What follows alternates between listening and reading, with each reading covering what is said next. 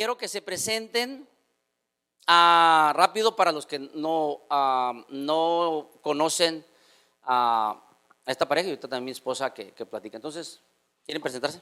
Hola, buenas tardes a todos. Mi nombre es Guadalupe, Lu para los amigos, y pues es un gusto estar aquí con ustedes. Mi nombre es Amado, a los que no tengo el gusto de conocer, mucho gusto. Soy esposo, el afortunado esposo de Lu, así que aquí estamos. Empezó bien, empezó bien, ahora está haciendo puntos. Ah, ya está.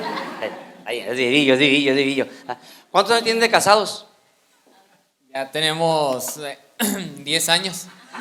No es cierto. 10 Tenemos, años de conocernos. tenemos ocho años de casados y diez de conocernos. Mira, pero Lo estaba dejando a ver si sabía. Los puntos se acabaron ahí ya. Ya niveló, ya niveló, uno, uno, uno, uno. Sí, sí, sí, sí, está bien. Entonces es una pareja ah, joven, ¿verdad? Que está comenzando. Hijos, díganos sus, sus edades, Tenemos ¿cuántos tienen? tres hijos, tenemos el más grande de cinco años, tenemos otro de tres años y una bebita de tres meses. Meses. Amada esposa mía, dinos a ver, ¿cuántos años tenemos de casados nuestros hijos? Buenas tardes a todos los que no me conocen. Mi nombre es Marisela. Tengo la, la- la fortuna, ah, el- el- la bendición de estar casada con mi marido, de aguantarle todos sus... ¡Oh, santo, santo! Había empezado bien, fíjate. Sí, sí, sí. Vamos. No, es que hay que ser reales, ¿verdad? Oren por mí, hay que ser reales. Vamos a hablar la verdad. No, la verdad ah, es un privilegio. Tenemos ya 25 años ah, casados. Ya vamos a cumplir 26 años el mes que viene. Así es que prepárate con el dinerito, mijito, porque me gustan buenos regalitos. Y tenemos, ah, Dios nos ha prestado a tres hermosos hijos varones. Yo quería la niña, pero no sé por qué Dios no me la dio. Dije, no sé, pero aquí me dio muchas niñas. Ah, tenemos tres, tres hombres. Ah, mi hijo mayor tiene 24 años, que ya va a cumplir también sus 25. El de en medio, 21 años, y el más chiquito tiene 17 años. Y gracias a Dios, ahí vamos, ahí vamos. Si es que se ocupan consejos, ya tenemos un repertorio ahí para darles. Ya, ya hemos, hemos este, pisado, ya hemos batallado, ya hemos aprendido de la vida y yo creo que Dios nos ha dado el privilegio de seguir de pie y aquí estamos muchachos. Sí, ah, es otro, la verdad, el experimentar hijos adultos es otro. Pensé que los problemas de chicos eran de que el niño de la calentura y no dormías. No, no, no, ya, de adultos es otra cosa también. Está, está más fuerte, creo, ya, más las preocupaciones. ¿Por qué se van y pues no sabes dónde andan? Y, pues ya son adultos, según ellos, ¿no? Decir, ya, ya van a hacer enojar ahorita. ¿no? Deja castigar. Ay, ok, sale, comenzamos. Primera pregunta. Ok, se habla de decidir, ¿sale? Decisiones, vamos a tocar varios temas de decisiones. La primera es cómo decidir bien en problemas, cuando hay problemas entre familia o amistades cercanas, familias. ¿Cómo decidir bien? Estoy teniendo un problema con mi familia, con mi mamá, con mis hijos, con mis hermanos. ah, sea, los que, o sea, con mejores, un mejor amigo, amigazo desde chico, amigaza, éramos como hermanos. ¿Cómo decidir bien? Este, lo dejo abierto a ver quién se anima. ¿Quién dice yo? En lo personal, para mí, cómo decidir bien en problemas familiares, ah, la verdad la Biblia dice que por falta de sabiduría mi pueblo perece. He cometido muchos errores personalmente cuando hay problemas familiares en meterme donde no me llaman, porque ves las injusticias que pasan en la familia y ahí está uno de metichón y al último sales peleado con toda la familia y, y- sales mal con tu familia porque ah, no sabía cómo manejar la situación y, y te duele la injusticia, pero gracias a Dios con el tiempo aprendí que cada familia tiene su problema, cada familia es un núcleo y cada quien sabe y, va a aprender a resolver sus propios conflictos y aprendí a no meterme a los núcleos o los conflictos ah, privados de la familia. Y aprendí a hacerme a un lado, a callarme la boca y a, saber de que mi familia es mi familia, sean lo que sean, hagan lo que hagan, los amo, hay un vínculo que tenemos pero tenemos que aprender a respetar esos vínculos. Más que nada, cuando vas creciendo en, en- en Dios, cuando vas creciendo en el Evangelio, te vas dando cuenta de que tú quieres alcanzar a tu familia, pero hay cosas que tú eres igual que tu familia, tienes los mismos pensamientos a veces, eres el, mismo coraje, el mismo rencor, eh, te eres igual porque creciste junto con ellos. Entonces hay momentos a veces de apartarnos y nosotros mismos ser sanados, ser curados, nosotros mismos aprender de que se puede hablar sin gritar, ah, se puede respetar, no tienes que andar chismeando si te contó algo un pariente, no tienes por qué divulgárselo a los demás, puedes respetar esos ah, vínculos y aprendes a llevar una vida muy bonita con tus seres amados, respetando a cada quien lo que ellos creen y lo que ellos hagan. Solamente es amarlos y hacerte un lado cuando tú sabes que te está afectando y sabes de que sabes que es que no me gusta cómo le habla a mi mamá, cómo hace esto y lo otro. Si sabes que tú no puedes cambiar ese problema, apártate por un momento, pero regresa otra vez porque al final es tu familia. Y la familia está para protegerse, amarse, cuidarse, pero hay momentos donde te vas a tener que hacer a un lado. Para tú crecer, reforzarte y ir a llevar sabiduría y amor a tus seres amados y reunir a tu familia, no ser destrucción, ni ser, ah, porque dice que Dios nos mandó para llevar paz. En nuestros pies llevamos la paz del Evangelio. Pero si no tienes la paz todavía, entonces apártate un momento sin dejarlos a nuestros padres más que nada. La verdad le debemos un respeto a nuestros padres. Tenemos que cuidarlos, tenemos que, si tenemos la oportunidad de ayudarlos económicamente, ayudémoslos económicamente. Si podemos estar ahí con ellos, estemos ahí con ellos, de agradecimiento de todo lo que ellos hicieron por nosotros. Nuestros hermanos, y eso es un respeto solamente y hacerte a un lado. Dice ah, en Génesis, em, es el 2 creo que dice, por eso el hombre dejará a su padre y a su madre y serán uno. Va ahí un tiempo y, no es tan pronto, ah, ayer precisamente compartía con alguien en- durante después del encuentro, que al principio mi esposa y yo hasta teníamos conflictos y, y veces de repente yo andaba bien desencajado y todo estaba feliz entre nosotros, o veces ella bien desencajada. ¿Y qué era? ¿Sabes qué era? No, pues mi familia, mi hermano, o sea, mam- mi- se pelearon y yo también. Entonces nos traíamos todos los problemas a nuestro matrimonio, de la familia, porque otra vez éramos los primeros cristianos. Entonces, y Dios nos dijo, córtenla porque entre ustedes, o sea, ellos son adultos, ellos están decidiendo ya. Entonces ustedes tienen que forzarse su... Tú no eres Dios, ora por ellos, pero deciden, ellos deciden, porque tú les hablas de Dios y no quieren ir. Entonces tú sigue, tú sigue, porque tú no puedes detenerte en lo que Dios tiene para ti, porque ahí viene tu descendencia. Y, y- y- ellos, ellos y tus hijos sí es cuidarlos, ¿sale? Algo que te- ustedes, algo ahí, cómo decidir en problemas familiares. Yo aquí tengo mis notitas. En esa pregunta yo puse, extiende gracia. Extiende gracia, así como nosotros fuimos perdonados también por Dios con tantas fallas que tenemos, también si estás teniendo un problema con familia o con amigos, también tú aprende a perdonar. Pero comunícate también. He aprendido que la comunicación, di lo que sientes y escucha lo que la otra persona siente también. Ama, ama con todo el corazón y no dejes de orar por esa persona. He aprendido también que cuando tú oras por otra persona, y estás orando, Señor, cámbiala, Señor, ayúdalo a que perdone, Señor. En vez de que a lo mejor Dios trabaje en esa persona, Dios trabaja en ti. Y si tú tenías rencor hacia esa persona, tú eres sanado. Y Dios lo hace, Dios te contesta tu oración, pero Dios trabaja primeramente en ti. Así que lo que yo te recomiendo es extiende gracia, ama, perdona, pero también no dejes de orar por ellos. Sale.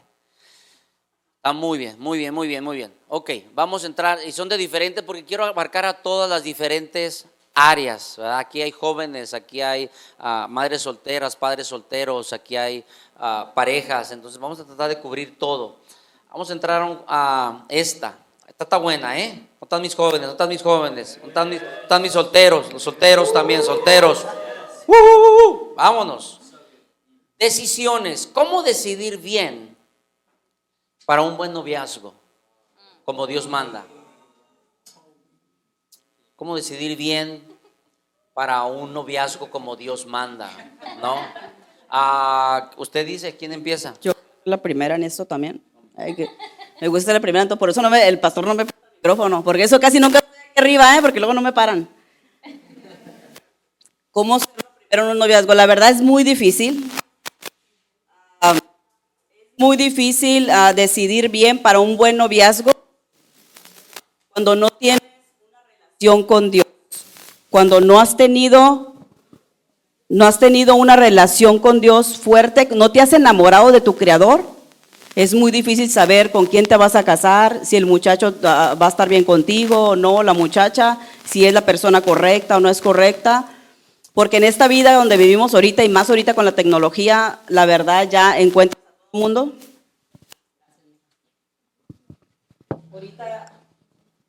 Bueno, bueno, ahorita ah, la verdad todos buscamos perfección y con las redes sociales tú encuentras imperfectos a todos porque les buscas algo. Ah, me gusta esta persona, me está cortejando, la buscas ahí en las redes sociales porque eh, yo sé que todo el mundo lo hace, a ver su perfil, quién es, de dónde es, su familia, lo que hace, lo que pone, y te das cuenta que no es perfecto. Le ves alguna cosita, otra y dices, ay, no, no me gustó eso que puso. Ay, no me gustó que se abrazó con esa muchacha. Y, no me, y eso ya pasó como cinco años atrás, pero pues tú lo viste y no te gustó y, y es muy difícil. Pero te voy a decir algo, no hay persona perfecta en esta vida, no hay noviazgo perfecto. No vas a poder saber cuál es noviazgo es correcto mientras tú no tengas una conexión con Dios. Porque el que dirige tu vida y el que te va a decir con quién te cases, con quién vas a formar tu vida para siempre y aún vengan las dificultades porque van a venir, todos pasamos por problemas, todos pasamos por dificultades, todos tenemos en nuestra mente siempre el que no, no, yo no le voy a aguantar a esta persona yo no voy a seguir a esta persona porque hay mucho orgullo en nuestros corazones. Pero cuando tú estás conectado con el Creador, con, el, con Dios y, tienes, y te enamoraste de Él, Él te va a guiar y Él te va a decir. Y te va a decir, mira, esta persona es una buena persona. No, es perfecta, pero es una buena persona. Esta persona va a estar contigo, va a caminar contigo, va a correr contigo. Van a venir problemas difíciles, pero es parte de tu crecimiento, de tu formación. Y es donde te dices, tú sabes que no hay noviazgo perfecto, no hay matrimonio perfecto, pero mientras camine con Dios, sé que hay un camino perfecto porque Dios es perfecto. Y Él es el que dirige tu vida, Él es el que guía tu vida. Lo ha hecho conmigo, te lo digo por experiencia. Yo no creía en el amor, yo no creía en el noviazgo, yo no creía en el matrimonio, porque yo miraba cómo mis amigas fracasaban, cómo las dejaban embarazadas con hijos, cómo ellas hacían lo mismo también ah, con los novios. Yo decía, la verdad, no hay, no hay persona que vaya a estar contigo el resto de tu vida, que sea una buena persona, que no te ponga el cuerno, que no sea así, así, así. Y yo no creía en el matrimonio. Y yo le dije a Dios, yo no me quiero casar, yo nunca, porque yo no creo en el matrimonio. Y sabes, Dios me mostró algo y me enseñó algo de que no hay persona perfecta, el único perfecto es Él. Pero mientras tú camines con Él, todo lo demás se va a arreglar. Y si te casas con una persona que ama a Dios igual que tú, es muy difícil que fracases. Yo he pasado por pruebas en mi vida tan grandes que la verdad yo he pensado muchas veces, yo, yo pensaba en el divorcio, yo pensaba en el fracaso y decir, ¿sabes qué? Pues ¿por qué tengo que aguantar a una persona así? ¿Y por qué tengo que estar en mi casa criando hijos? ¿Y por qué tengo que hacer esto? ¿Y por qué tengo que hacer lo otro? Porque entra la rebeldía a tu vida. Pero ¿sabes? Algo que aprendí, que me enamoré de él y cuando corro con él y digo, Señor, me siento así, así, así, así, estoy pasando por esto, estoy pasando por lo otro, estoy siendo atacada de aquí, de allá. ¿Sabes qué me dice Dios? Descansa y aguanta un poco más porque tu milagro viene desde arriba. Porque yo soy tu criador porque yo soy tu Dios. ¿Y sabes por qué? Lo siento muy fuerte. Porque hay gente que, que tiras la toalla. Una de las cosas que yo le dije a Dios, yo dije, yo no quiero fracasar en mi familia, en mi matrimonio. Pero es muy difícil a veces correr, caminar sobre la corriente. Es difícil cuando viene una situación fuerte a tu vida. Pero cuando te agarras de Él, Él te dice, aguanta un poco más, porque tu milagro viene en camino. Porque yo no te di esa pareja para el fracaso. Porque quizás estás viendo cosas en la televisión e, y estás viendo que las mujeres a lo mejor están haciendo cosas que tú quisieras hacer. Que tú dices, ya ves que yo quiero hacer esto y lo otro porque mira, todo el mundo está haciendo. Yo no te llamé para eso.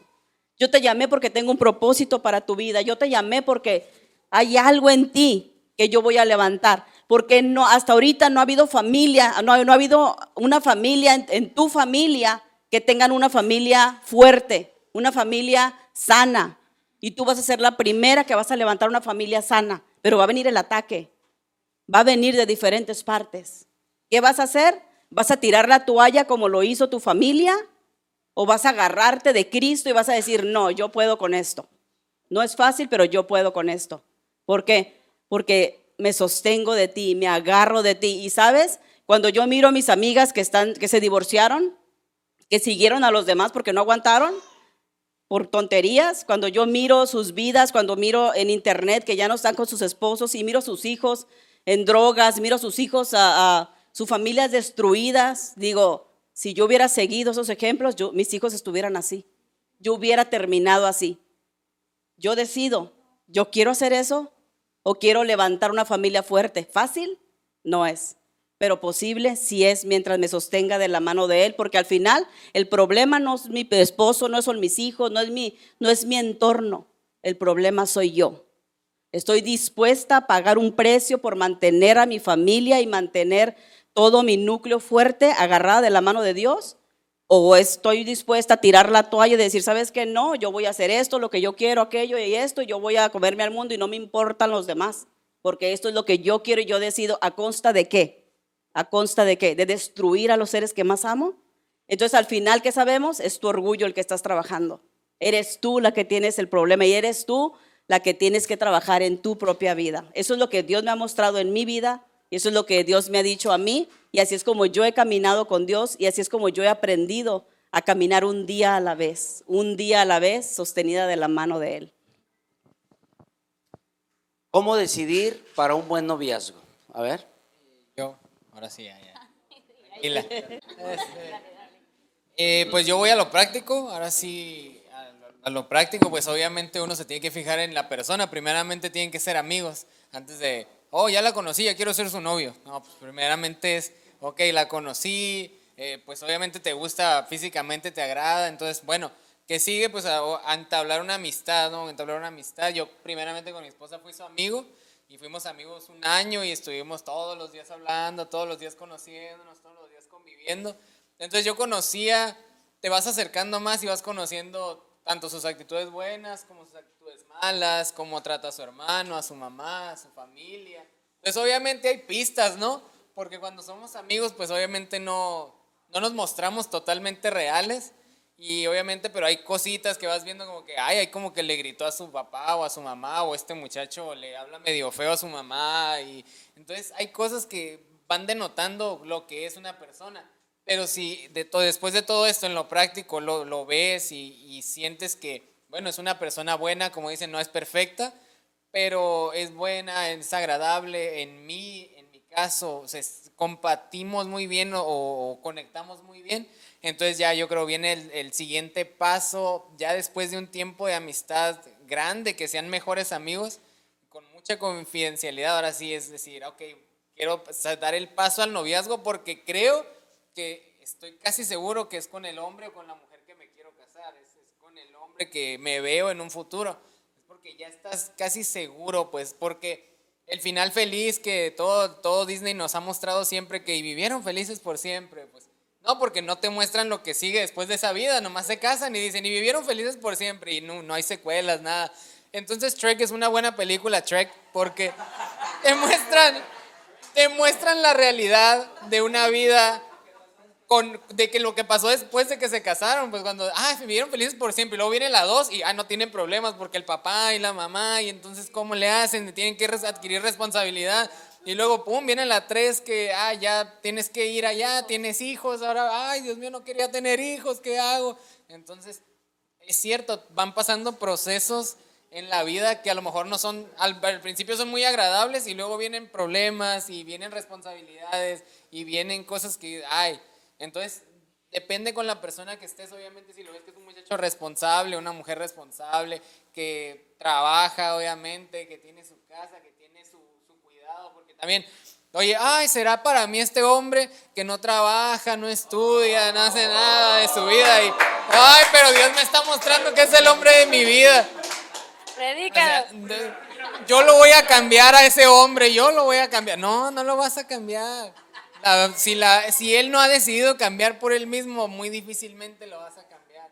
Entonces tienes que ser sabio al elegir a un hombre que dice, ah, es un es un buen prospecto porque se ve que va a ser buen proveedor, buen padre, se lleva bien con su familia, en el caso de las mujeres, ahí es amorosa, se lleva bien con su familia, eh, es, es apoyo, ¿no? Siempre apoya, siempre está, escucha, es tierna, es lo que ocupamos los hombres, ¿no? Que estén ahí para nosotros y ellas, pues que nosotros también seamos un soporte para ellas. Entonces es, es ese lado yo más, más técnico, podría decirse, además de lo espiritual, que es obviamente lo más importante, pero ya por el lado técnico, pues nos vamos por ahí.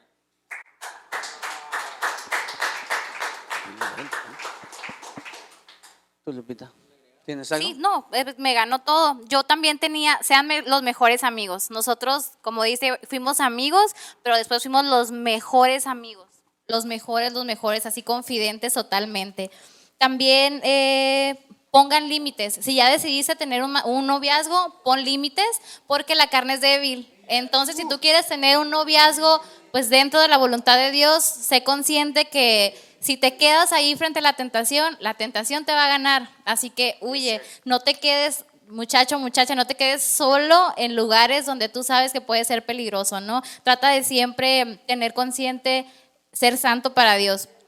Pon tus límites, sean mejores amigos y trabajen en ustedes mismos en ser la mejor persona para el otro. Porque a veces llegas a un noviazgo y hombre, llegamos todos con nuestros demonios, ¿no? Y se hace ahí un chocadero de demonios. Entonces trabaja en ti mismo mejor, primeramente, para que puedas dar lo mejor de ti a la otra persona. Muy bien, muy bien, muy bien. Mm. Sí, este, yo nomás ya para lo mío sería una señal, si es de Dios o no, eh, también es, yo creo, un noviazgo de Dios, de Dios, debe, no debe de apartarte de tu relación con Dios. Debe de mantenerte este, igual como te- antes del noviazgo o más, meterte con Dios. Una, un- algo, algo de Dios, pues. O sea, y si ya empiezan a hacer cosas que no deben, pues exactamente los dos se enfrían. Y luego, luego todos lo notan, todos lo notan. Porque, pues, o sea, te ven que andas en fuego y de repente ya son novios y ya ni levantan la mano, están como así como con Dios. O, sea, o sea, ¿qué pasó? O sea, ¿qué, qué onda? O sea, es para que se metieran más. Ah, pues, o sea, tu conciencia ya no te deja. O sea, entonces son como, entonces, otra vez, cambiaste de ídolo. O sea, Dios, gracias. Espérame, ya me salió acá otro Dios más fuerte para mí. Y ya te estás metiendo en problemas, pues no. O sea, o te puedes meter en, problemas. Entonces, una señal es esa, no, no, no debe de alejarte, no debe de alejarte de Dios, debe de, de, de, estar, de mantenerte bien. Y este, y, pues se me hace bien eso. ¿Ok? Ah, y está bien eso que iba a hablar de los límites. Muy bien. Ah, rápido. Siguiente. Esto es para los hombres. Ok. Como hombre, ¿cómo decidir bien en ser el proveedor principal, sea en finanzas o en la vida familiar, en la vida, en la vida de la familia? ¿Cómo decidir bien en ser proveedor? Punto, en diferentes áreas. ¿Quieres comenzar? bien en ser el proveedor principal.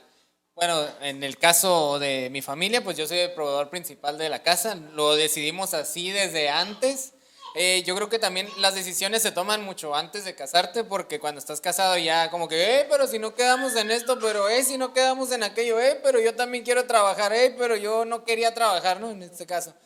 Entonces, mi esposa y yo, desde que entramos al noviazgo, yo le dije, si nos casamos, mi pri- mi- el primer hijo que yo tenga se va a llamar Amado, como yo. Si no quieres, no nos casamos. Ah, bueno, ok.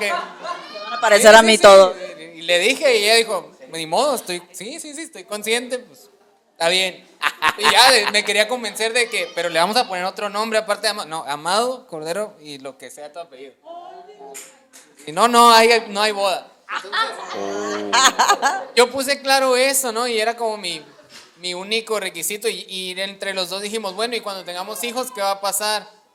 Vamos a trabajar los dos, vas a trabajar tú. Y, yo le dije, pues, ¿para qué tener hijos? En, en mi caso, ¿no? En mi caso, no digo que todos sean iguales.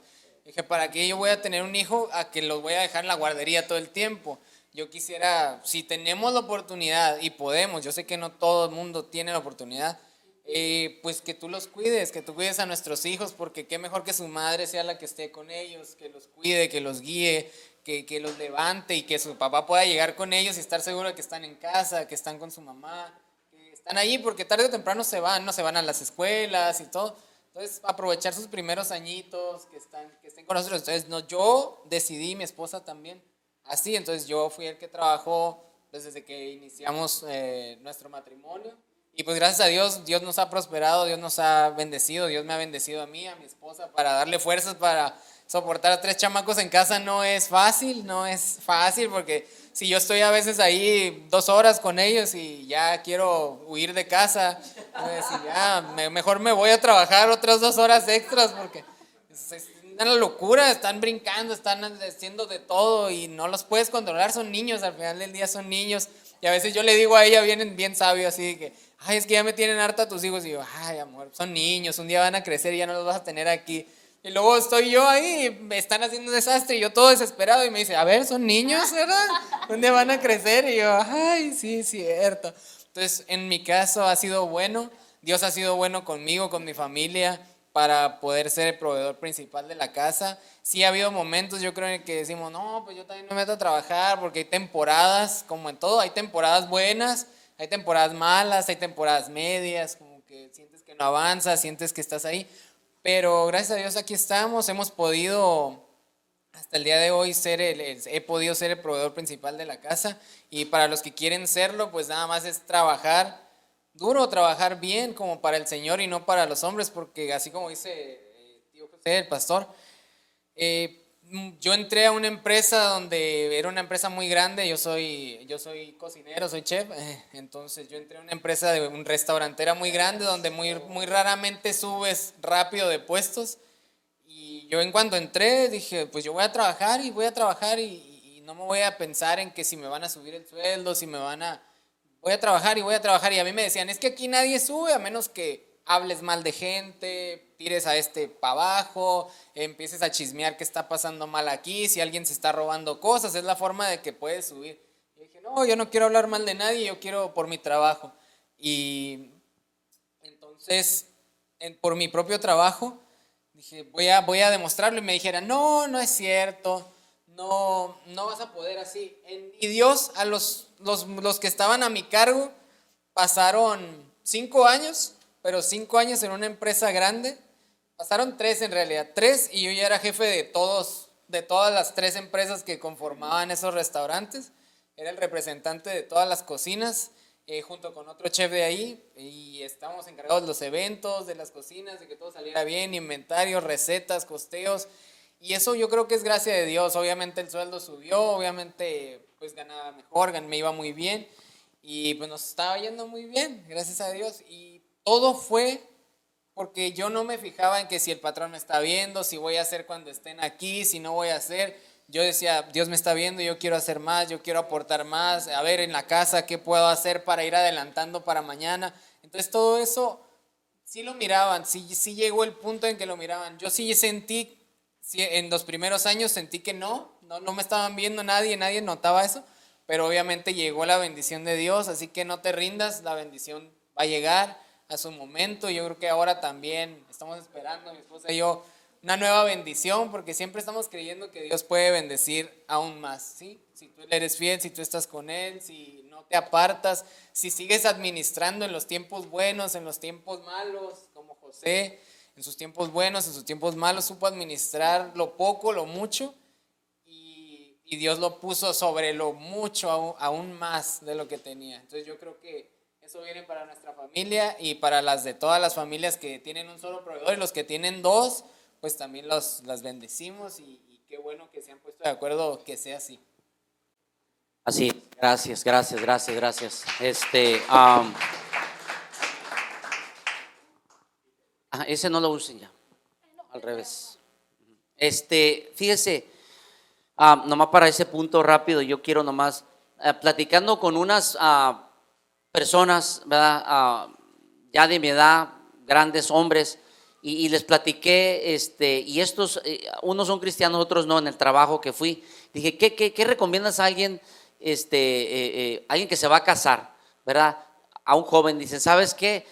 es difícil, dice, aquí lo más recomendable es que antes de casarte ya tengas un oficio, para que no batalles y exactamente, yo, creo que si te casas es para que alguno de los dos cuide a sus hijos, para que los hijos crezcan con la mentalidad o las creencias de los padres, no de los abuelos, no del de la guardería, de los padres. Ahora, si aquí hay alguien que, que, que por la situación no se está pudiendo, vamos a creerle a Dios que, próximamente, o sea, vas a poder, pero sí no hay como que alguien los críe, ¿no? Y ahorita vamos a entrar una pregunta de padres solteros, ¿verdad? Eh, que, ahorita se va a contestar aquí de alguien que lo contestó. Pero sí, yo diría eso, de, de, de el oficio es bien clave. Aquí conozco a muchos, incluso a mí, a mí me soltaron, me costó lágrimas porque yo no sabía un oficio y la verdad pagué un precio para descuidar a mis hijos para aprender un oficio. Y, pues es feo, ya cuando tienes un oficio, pues ya lo manejas y ya puedes querer a tus hijos desde chiquitos, ¿no? Entonces eso los dejo. Siguiente pregunta, ahora está para las mujeres. ¿Cómo decidir bien? Eso es para las mujeres que, que pueden, que están casadas y tienen la bendición de estar en casa. ¿Ok? De estar desde casa, como lo dijo Amado. Entonces la pregunta es esta como mujer, ¿cómo decidir bien teniendo la oportunidad de ser ama de casa? ¿Quién empieza? Yo. Se tarda mucho. Yo puse aquí calidad antes que cantidad. A veces podemos estar todo el día en casa y en realidad pues ni caso les hacemos, ¿no? Ni a los chamacos ni al marido. Entonces yo pienso que si vamos ya a decidir estar en casa, hacerlo lo mejor que podamos hacerlo. ¿Sabes que Quiero darle la mejor educación a mis hijos, quiero darle mi mejor atención, quiero hacerle el mejor desayuno, quiero atender lo mejor que yo pueda a mi esposo. Para mí es calidad antes que cantidad. Si decidiste estar en casa, da lo mejor de ti para tu familia. Así es, yo quiero compartir poquito de eso. Gracias a Dios he tenido el privilegio de poder estar en mi casa. Lo hablamos yo y mi esposo cuando nos casamos y le dije yo en cuanto tenga mis hijos, yo quiero estar en casa, yo quiero criarlos, yo quiero uh, formarlos y pues él es el proveedor número uno y yo estoy, aún sigo en casa con mis hijos. Y la verdad para mí, yo lo he tomado así, como lo dice Lu, es, eh, yo lo he tomado, yo soy muy espiritual, yo todo le digo a Dios y todo hablo con Dios y camino con Dios y corro con Dios y todo con Dios. Y cuando me endemonio le digo, Señor, ya estoy endemoniada, ya libérame, libérame, ya es mucho. Eh, y algo que me ha funcionado a mí es de que eh, cuando yo tuve, no es fácil estar en casa, la verdad, no es fácil ser ama de casa, no es fácil el, que tu esposo vaya y provea y, que, a veces pues no te alcance cuando vas en los inicios del matrimonio y tener a tus hijos ahí contigo y como dice Amado, enfadosísimo los chamaquitos, ya los perdoné, hijos míos. no es fácil, pero sabes, es un privilegio el poder estar en casa y el poder eh, tener una buena pareja y el poder eh, eh, que Él provea y que tú estés cuidándolos, porque una de las cosas que yo aprendí era de que eh, yo le dije a Dios, ok, tú me los prestaste, yo he aprendido de que no son míos, tú me los has prestado, y cómo es la manera que te los voy a entregar de regreso, porque yo siempre he dicho, un día me voy a parar delante de ti, ¿qué te voy a decir cuando me digas, ¿qué hiciste con el hombre que te di? Y te voy a decir, ay, pues no, hombre, está tremendo el hombre, ¿verdad? Pero ¿Y qué hiciste con, los hijos que te di? No, ven tremendo los chamacos. ¿Y qué hiciste con esto que te di? Digo, un día Dios me va a parar delante de él y me va a pedir cuentas por todo lo que me dio. ¿Qué hiciste con la casa que te di, con el carro que te di, con... Y yo le voy a decir a Dios, ¿qué le voy a decir? ¿qué le voy a decir? ¿Sabes qué, Señor? Pues perdóname, pero tengo que capacitarme para pararme delante de ti y decir, y me capacité, hice lo mejor que pude, uh, traté de leer libros para ser la mejor madre y yo sé que tengo que regresarte a los niños de vuelta porque al final son tuyos y tengo que regresarlos a tu camino. Y, el, y esa es una de mis bases mías de que me voy a parar delante de Dios y cómo le voy a regresar a mis hijos. Uh, si me lo voy a pasar gritándoles, uh, diciéndoles cosas, es cómo se los voy a regresar a Dios. No los voy a lastimar, porque no se los voy a regresar todos lastimados a Dios. Se los voy a, les voy a dar lo mejor de mí. Entonces, el ser ama de casa, como decía Lu, no solamente es, ay, yo estoy en la casa y bien a gusto y ahí que hagan lo que quieran los chamacos y los traces todos sucios y la casa toda descuidada. Es, no, es un privilegio y es un trabajo que tenemos porque trabajamos muchísimo en la casa la tienes limpia, mantienes a tus hijos bien, tienes que cuidarlos, ayudarlos con las tareas, hacer el quehacer. Es muchísimo trabajo el que implica una casa. No el porque estemos en la casa significa de que, ay, eres una floja porque estás en tu casa y no haces nada. Pues a lo mejor para ti no hago nada, pero yo sé que yo hago. porque estoy criando a tres hombres, estoy criando a tres varones, estoy haciendo lo mejor de mí y estoy dándole lo mejor a Dios y estoy haciendo mi mejor trabajo. Entonces el estar en la casa es un privilegio, pero también es una responsabilidad muy grande que las personas que saben lo vas a llevar muy bien y vas a hacerlo muy bien, pero todo es a, tu vez, a tu paso. Y es formar y saber de que, ok, estás encargada de una familia. Tú eres el corazón de tu hogar. El estar en casa, tú eres el corazón de tu hogar. Cuando llegue tu esposo haya un ambiente bonito, que haya comida preparada, que haya ah, la casa limpia, que él se sienta bien. ¿Por qué? Porque lo estás honrando, porque él salió por el, ah, a traerle el alimento, pero viene, viene y te da el alimento. ¿Qué vas a hacer con el alimento? Yo voy a preparar el alimento. Y es un conjunto de dos, la crianza de los hijos. Pero la verdad sí es un privilegio el estar en casa y las personas que pueden estar en casa háganlo bien, háganlo lo mejor que puedan. Porque al final nuestros hijos, el fruto que ellos den, se va a ver lo que nosotros hicimos con ellos. Y las que no han podido, yo sé que, la verdad para mí es un privilegio ver a madres que son papá y mamá. Y, y la verdad digo yo, ¿cómo le hacen estas mujeres? Yo tengo el privilegio de tener a mi esposo y tener a un proveedor en casa, pero las que son papá y mamá, que tienes que dejar a tus hijos a fuerzas en una guardería y que te parta el corazón el, dejarlos ahí y que te parta el corazón de que, no, no, me le dio de comer, se lo dejé a mi mamá o a mi pariente, pero me lo trataron mal, no me le dieron de comer, pero tengo que salir a proveer. ¿Qué hago en esa situación? La verdad lo que yo te recomiendo es de que te pongas en las manos de Dios y le pidas a Dios un trabajo donde tú puedas hacer cosas manuales, que puedas estar con tus hijos, que puedas tú atender a tus hijos, pero a la vez estás vendiendo tamales, haciendo burritos, haciendo cosas. Mi mamá ah, tuvo 12 hijos y gracias a Dios siempre estuvo con nosotros. Ella era la proveedora número uno en mi casa. 12 hijos. Ella siempre andaba vendiendo Avon, vendiendo Stanley, vendiendo no sé qué tantos productos. Siempre estaba en la casa con nosotros y que voy a ir a llevar los productos a fulanita detrás, voy a ir a llevarle estos productos, pero siempre estuvo en casa con nosotros. Esa mujer me enseñó de que lo primerito es cubrir a tus hijos como esa gallina cubre a sus polluelos y estar ahí proveyendo para ellos, pero estar ahí al tanto de ellos también y, cuidándolos y protegiéndolos. Sí se puede, sí se puede con la ayuda de Dios, no es fácil, pero sí se puede. Bueno, ahí vamos rápido. Luego la siguiente pregunta es, como a mamá o papá solteros, ¿cómo decidir bien? Como mamá o papá solteros. Si hay aquí mamás o papás que han creado o crearon a sus hijos solos o solas, póngase de pie, por favor, porque quiero honrar eso. O estás criando ahorita a tus hijos solo o sola. ¿Hay alguien? ¿Solo nomás una? ¿Dos? Ok. Quiero que le den un aplauso por lo que están haciendo. Tres, Angelita también. Gracias, gracias, porque no es fácil.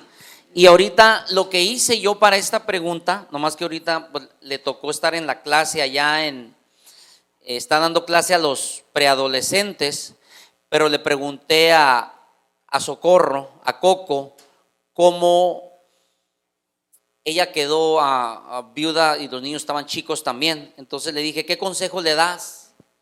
O me das para compartirle a, los, a la mamá soltera. Y me dice así, se los leo, ¿okay? de alguien que, crió a sus hijos. Dice, yo decidí como madre soltera ser ejemplo para mis hijos. No hacer lo que quería que ellos hicieran. El número uno. Yo decidí como madre soltera ser ejemplo para mis hijos y no hacer lo que no quería que ellos hicieran. No hacer lo que ellos no quería que hicieran. O sea, ser ejemplo, modelar lo que les decías. Siguiente, decidí trabajar para ellos, para suplir sus necesidades y lo que no pudiera cubrir, yo le pedí a Dios para que Él me ayudara. ¿Vale? Entonces hacía lo posible y dejaba lo de Dios lo imposible. Decidí poner a Dios a primer lugar, dándole lo que es de Él a Él. Eso nunca dejó de dar a Dios, de ofrendar, de buscarlo como proveedor, ¿verdad? Está una regla, tú das amor, vas a recibir amor. Tú das misericordia, vas a recibir misericordia. Si tú sembras en lo financiero, Dios abre. No, no está obligado. Aquí no queremos de que Dios está obligado, pero es la ley de la siembra y la cosecha. Tú siembras una semilla de aguacate, ¿qué te va a salir? Tú siembras una semilla de naranja, una naranja, ¿verdad? O sea, es obvio, o sea, es la- es- es- eso es, no, no, no, no hay que complicarnos, así también veces es, es lo mismo con Dios. Ah, mira, dice, decidí educarlos con los valores y principios de Dios, enseñando el respeto y la compasión a las personas con más necesidad. Y, último, decidí corregirlos sin golpes, pero sí con consecuencias. Entonces decidí con, ah, sin golpes, pero sí con, con, sin, con, con consecuencias. ¿verdad? Entonces es muy importante de veras y los valoramos, ¿verdad? Y como dicen, pues aquí sí, este, sí hay forma de, y tú puedes, madre. Y Dios bendice, porque Él habla, ¿no? A las madres solteras. Eh, Ok, y ya estamos terminando aquí. Seguí última, ah, la siguiente es, ¿cómo decidir bien si uno está listo para casarse? Eso les interesa también. ¿Ok? ¿Cómo decidir bien si ya está uno listo para casarse o no? ¿Quién Yo creo que no Primero. estamos listos para casarnos, nadie. Pero, ¿sabes qué puedes hacer? Algo que yo he aprendido ahorita ya en mi matrimonio y estar ya caminando estos años con mi esposo, es de que puedes pensar en ti mismo primero, cuando estás soltero. Es sánate a ti mismo. Busca ayuda por ti mismo, porque todos venimos lastimados. No hay persona que no venga lastimada. En nuestras familias, nuestras mamás que nos dijeron, nos hicieron y bla, bla, bla. Y venimos lastimados. Entonces, si estás lastimado y te vas a casar con otra persona que no ha sanado y también está lastimada, vas a vivir un infierno en tu matrimonio. Porque esa persona lastimada va a querer sacarte a ti lo que ella necesita y viceversa. Entonces, ni uno estamos listos para el matrimonio si tú primero no piensas en ti y no te rejuveneces a ti, no te renuevas tú mismo, no te perdonas, perdonas a tus papás y, y tú eres sanado dentro de ti y eres pleno, eres feliz. Una vez que tú eres feliz y eres pleno y dices, ¿sabes qué? Me siento pleno, feliz, yo creo que, y te aceptas como persona, yo creo que estás listo para la pareja que viene para ti.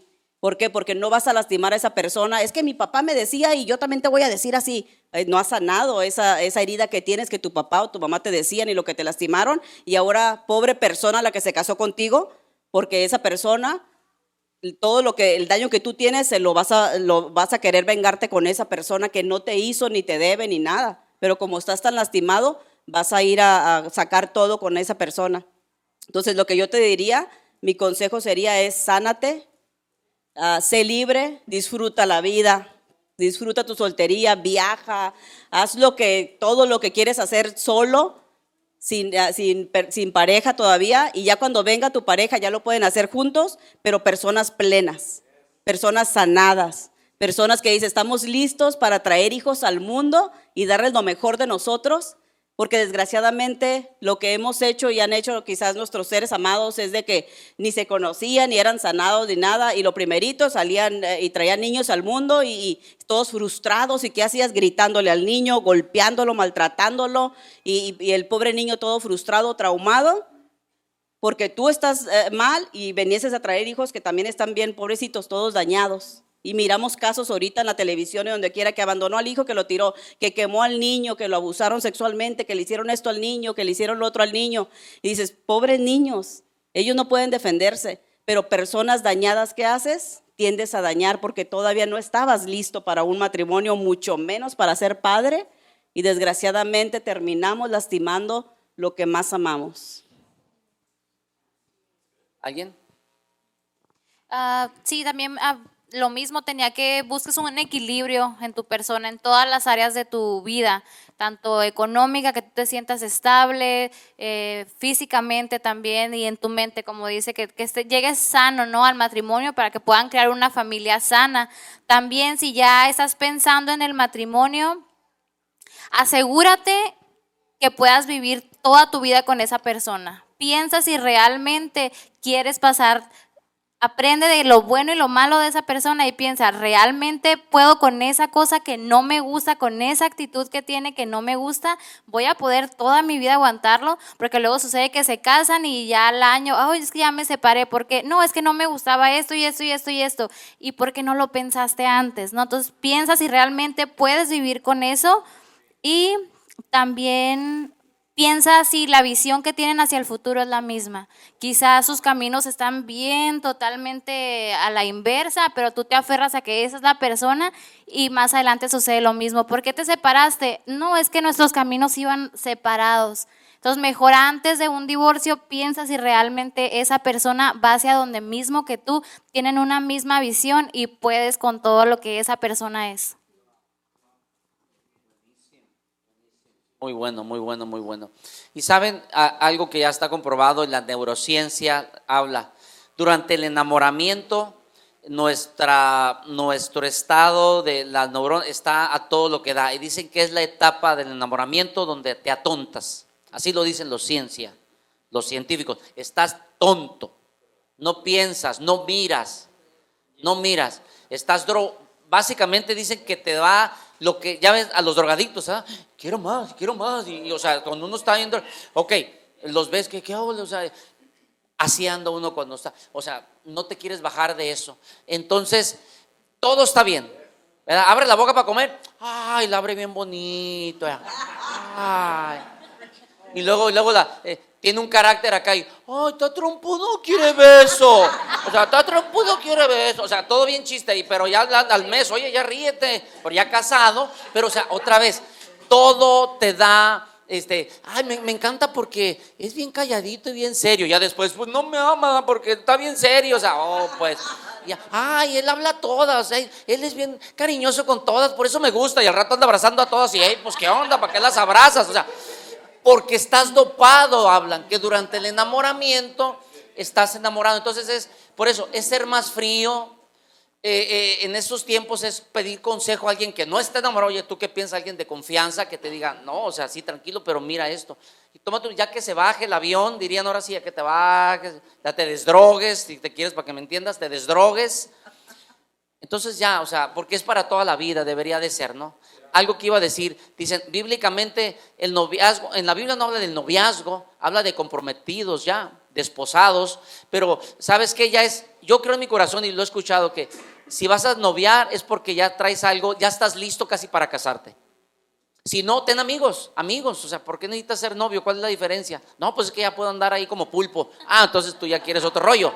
O sea, pero, pues, ¿por qué? O sea, ¿verdad? Este, sea amigo porque lo que va a durar mucho al último es el alma.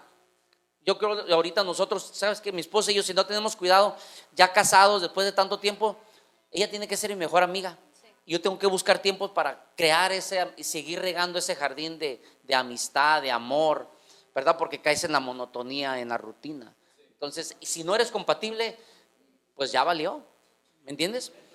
Eh, porque ya se acabó lo que dijo así Lupito, o sea, ya se bajó la dopamina, el enamoramiento y ya no tiene nada en común, que nomás era la droga, ¿sale? Den un aplauso a Dios porque estamos aquí. Y último, último y nos vamos, rápido. ¿Cómo decidir bien para no caer en la trampa de algún pecado? Se acabó. Con esta nos vamos. Vámonos. ¿Quién dice? ¿Cómo decidir bien para no caer en la trampa de algún pecado? Porque eso es bien clave para nuestra vida, muchachos. Bueno. Nos marca. Te tardaste mucho, amado. ¿Te era para él? ¿Me dejas? Sí, sí, la dejo primero. Me deja, me dejo. Ok, ¿cómo tardarte mucho para qué? Caer en la trampa de algún pecado. ¿Cómo decir bien para no caer en la trampa de algún pecado?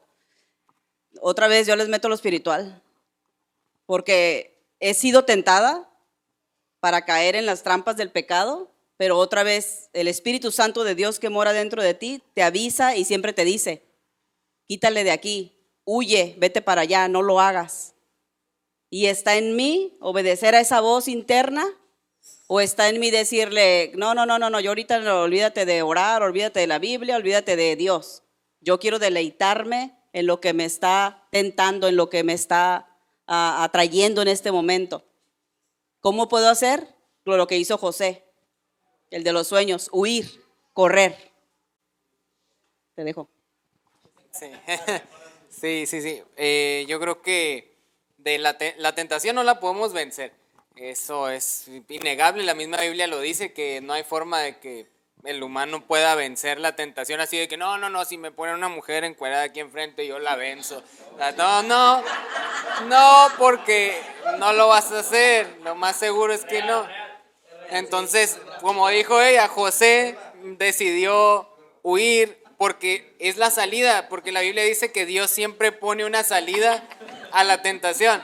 ¿okay? Siempre va a haber una puerta donde tú puedas decir, ah, no, no ni siquiera me voy a meter ahí porque yo sé que voy a poder caer o yo sé de qué, de qué lado cogeo, no necesariamente tiene que ser una mujer, puede ser otra cosa, eh, pornografía, puede ser eh, trabajo, puede ser eh, tu, tu, misma personalidad, tu, furia, tu ira, agresividad, o sea, puede hacer muchas cosas que uno mismo se conoce y dice, ok, yo, yo sé que yo ando mal siempre en esto, más o menos, ¿no? Entonces, ¿para qué me meto en tales lugares si yo sé que puedo caer o puedo ser más tentado. Eh, la verdad debemos de reconocer nuestras debilidades. Yo creo que tenemos que reconocer y no decir, ah, no, no, yo soy muy fuerte. Porque no, porque Dios dice que Dios se, se fortalece en tu debilidad. ¿Ok? Cuando tú reconoces, yo soy débil en, en, esta área, yo soy débil acá, yo soy débil haciendo esto y te reconoces delante de Dios. Hey, ¿sabes qué, Dios? La verdad yo reconozco delante de ti porque no te puedo esconder nada, pero e, es necesario que tú se lo digas. O sea, Él sabe que de, qué lado cojeas, Él sabe, Él sabe más yo creo que hasta que tú mismo, todo lo, todas las cosas que tú tienes bien y tienes mal. Pero cuando tú vas y le dices, Señor, soy transparente, la verdad, sigo batallando con esto, sigo luchando con esto, me sigue gustando tal cosa, me, me causa mucho trabajo no hacer esto, o sea, entonces Dios te puede, se puede ir fortaleciendo en ti, en tu vida, Él te va a ir fortaleciendo, Él te va a ir haciendo mejor. Y como dijo Pablo, pues Pablo dice, eh, porque lo que quiero hacer es lo que no hago y lo que, y lo que no quiero hacer es lo que termino haciendo. Pues miserable de mí, ¿no? ¿Quién me quitará este cuerpo de muerte? Pero dice, gracias a Dios que está Cristo y que su gracia me, me cubre de todo pecado. ¿ok? Eh, Pablo en, mucha, en muchas ocasiones siempre les dice, ok, ustedes están pecando, pero tienen la gracia, o sea, la gracia está disponible para ustedes, porque cuando caemos en, el pensamiento de que ya pequé, ya la regué, entonces me quedo en el pecado, porque yo soy así y siempre voy a ser así, porque no soy un cristiano real. Ahí caemos en el peor error que podemos cometer, porque la gracia de Jesús siempre está disponible para ti. No importa lo que hagas, si tú reconoces que eres débil y caíste, ok, Señor, reconozco que soy débil. Volviste a caer, Señor, vuelvo a reconocer que soy demasiado débil. Entonces, ¿qué vas a hacer? ponte tu metas. Ok, si ya vi que si me meto en una computadora estoy solo, pasan situaciones, ok, no voy a abrir una computadora cuando esté solo. Voy a tratar de estar con alguien, tener un amigo, hablar con alguien. No, no batalles solo, ¿ok? No batalles solo. Hay cosas que no puedes batallar tú solo. Hay, hay, hay veces que la misma, la misma Biblia dice que el lazo de tres nudos es más fuerte, o sea, nadie lo puede romper. ¿Por qué? Porque las personas muchas veces necesitamos de otras personas para ser sanados. Sí, Dios primeramente, pero a veces necesitamos a esa persona que esté aquí en la tierra, ese guía que te esté diciendo, hey, vamos juntos, hey, yo también pasé por eso, y te comprendo, pero gracias a Dios hoy lo superé, yo ya lo superé, yo te puedo ayudar, yo puedo estar contigo, mira, vamos a hacerlo juntos, te llevan de la mano. A la amistad yo creo que es algo maravilloso que tenemos, más, más allá del noviazgo, más allá de, de, casarnos y todo, la amistad es lo que queda al final, se van los hijos un día, eh, todo se va a acabar y quedamos solo dos personas en un matrimonio o, tus, o solos simplemente. ¿Y qué, qué pasa con las personas que hicimos amistad toda la vida, con tu pareja, con tus, con tus conocidos, con tu familia? ¿Cuánta amistad creaste? ¿Cuánta confiabilidad generaste? Como cristiano, ¿cuántas personas ayudaste? Porque también no queremos ayudar muchas veces a la gente que está en pecado porque decimos, es que yo también estoy en pecado. Todos estamos en pecado. En algún punto estás, estás cometiendo un pecado, ¿ok? En algún punto se te sale una mentira en el día, se te sale un chismecillo de alguien eh, algún pensamiento morboso tienes en el, día, o sea, todos en algún momento pecamos, que no lo hagamos evidente todo el tiempo no quiere decir que no estemos pecando.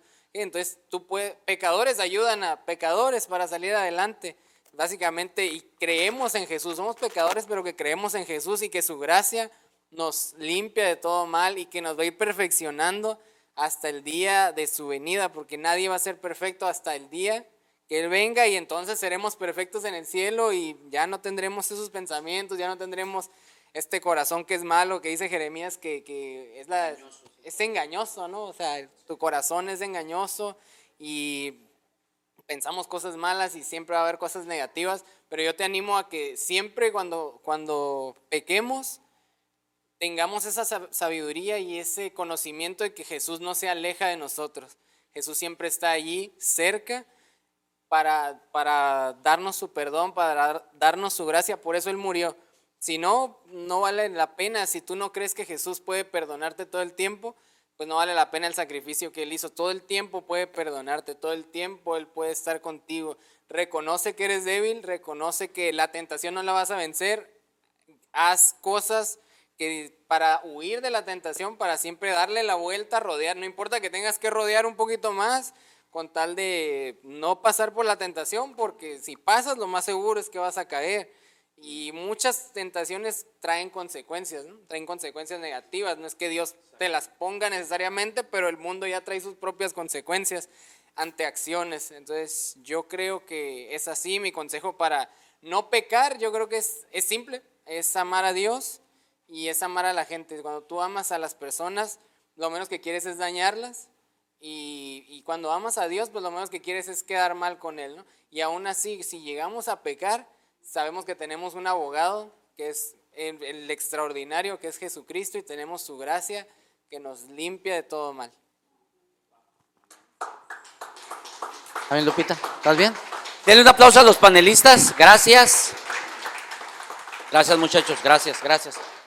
Gracias. y cierro con esto es una realidad. O sea, Dios siempre nos va a perdonar. No hay nada. Si, eh, hay gente que diga, no diga eso, pastor, porque todos van a ir a pecar. No, es que es una realidad. No hay pecado que la sangre de Cristo no cubra. Ahora, pero sí va a haber consecuencias aquí en la... Puedes perder tu propósito por el pecado. Puedes perder tu llamado por el pecado. Puedes perder una familia por el pecado. Puedes perder lo que Dios tiene para ti. Podemos perderlo por el pecado. Es el precio, ¿verdad? Ah, ah, pero de que Dios perdona, eso yo no sé, o sea, está en la Biblia por más que lo quieras esconder. La cosa es, vas a dejar que el pecado frene todo, todo, todo, la bendición y todo lo que Dios tiene para ti en esta vida, mi consejo es no, lo dejamos. Y sabes, es cómo, cómo vencer eso. ¿Sabes qué? Tú ni siquiera te entretengas en el pecado. En cuanto tú lo sepas, tú pon un margen que allá está. Pues sabes que no me voy a acercar, dice un proverbio, el sabio ve, avisa, ve el peligro y se aparta. El sabio ve el peligro y se aparta. ¿Verdad? En culturales de, México que dice, no juegues con fuego porque te vas a quemar. ¿Ok? O sea, apártate. Y tú ni siquiera lo entretengas. O sea, ¿sabes qué? No quiero nada. Jesús dice una vez, vámonos. Ahí viene el enemigo, el adversario, y yo no tengo nada con él. Creo que esa eh, eh, en, San Juan dice, yo no tengo nada con el enemigo. Yo, apártate. No, ni siquiera te voy a entretener. ¿Y qué es? enfócate con Dios. Llénate con Dios, vete eh, con amistades sanas, mira páginas sanas, llénate, eh, si tienes que reactivar tus redes sociales, quita las páginas que te hacen daño, este, amistades correctas, y entre más alejado estás en lo que te va a hacer pecar, más andas más tranquilo, libre, caminando y llenándote de cosas. Y no tienes que andar cuidándote que, ay, me voy a ensuciar. Pues si ves lodo, no te metas por el lodo. Apártate lo más del lodo y vete por donde está seco. ¿Para qué andas cada rato? Ay, y ay, si no, pero andas en el lodo y ay, no me voy a ensuciar. Y no me voy a ensuciar. Pues estás en el lodo, tarde o temprano te vas a ensuciar. ¿verdad? Y ya el problema no es de que Dios te perdona. Es obvio, abogado tenemos. Pero ¿Por qué, ¿Por qué jugar con eso? Y entre más te metes con Dios, la verdad, en la luz estás, ahí, ¿sabes qué es la oscuridad? La, oscuridad existe Porque no hay luz. Es la ausencia de la luz. La oscuridad no existe. ¿Sabes cuándo va a existir la oscuridad en nuestra vida y, en, la, y, en, la tuya y en la mía? ¿Cuándo va a existir la oscuridad? Cuando nos aportemos de la luz. Mientras tú estés en la luz, vas a andar jijiji, jajaja, porque Dios está contigo. Gracias por escucharnos. Si te gustó el mensaje o sabes de alguien que debería escucharlo, compártelo. También te invitamos a que nos sigas en nuestras diferentes redes sociales que te estaremos compartiendo en la caja de descripción y así puedas acompañarnos en nuestros siguientes eventos. De nuevo, gracias por apartar un tiempo para escuchar lo que Dios tiene para ti. Ten una bendecida semana.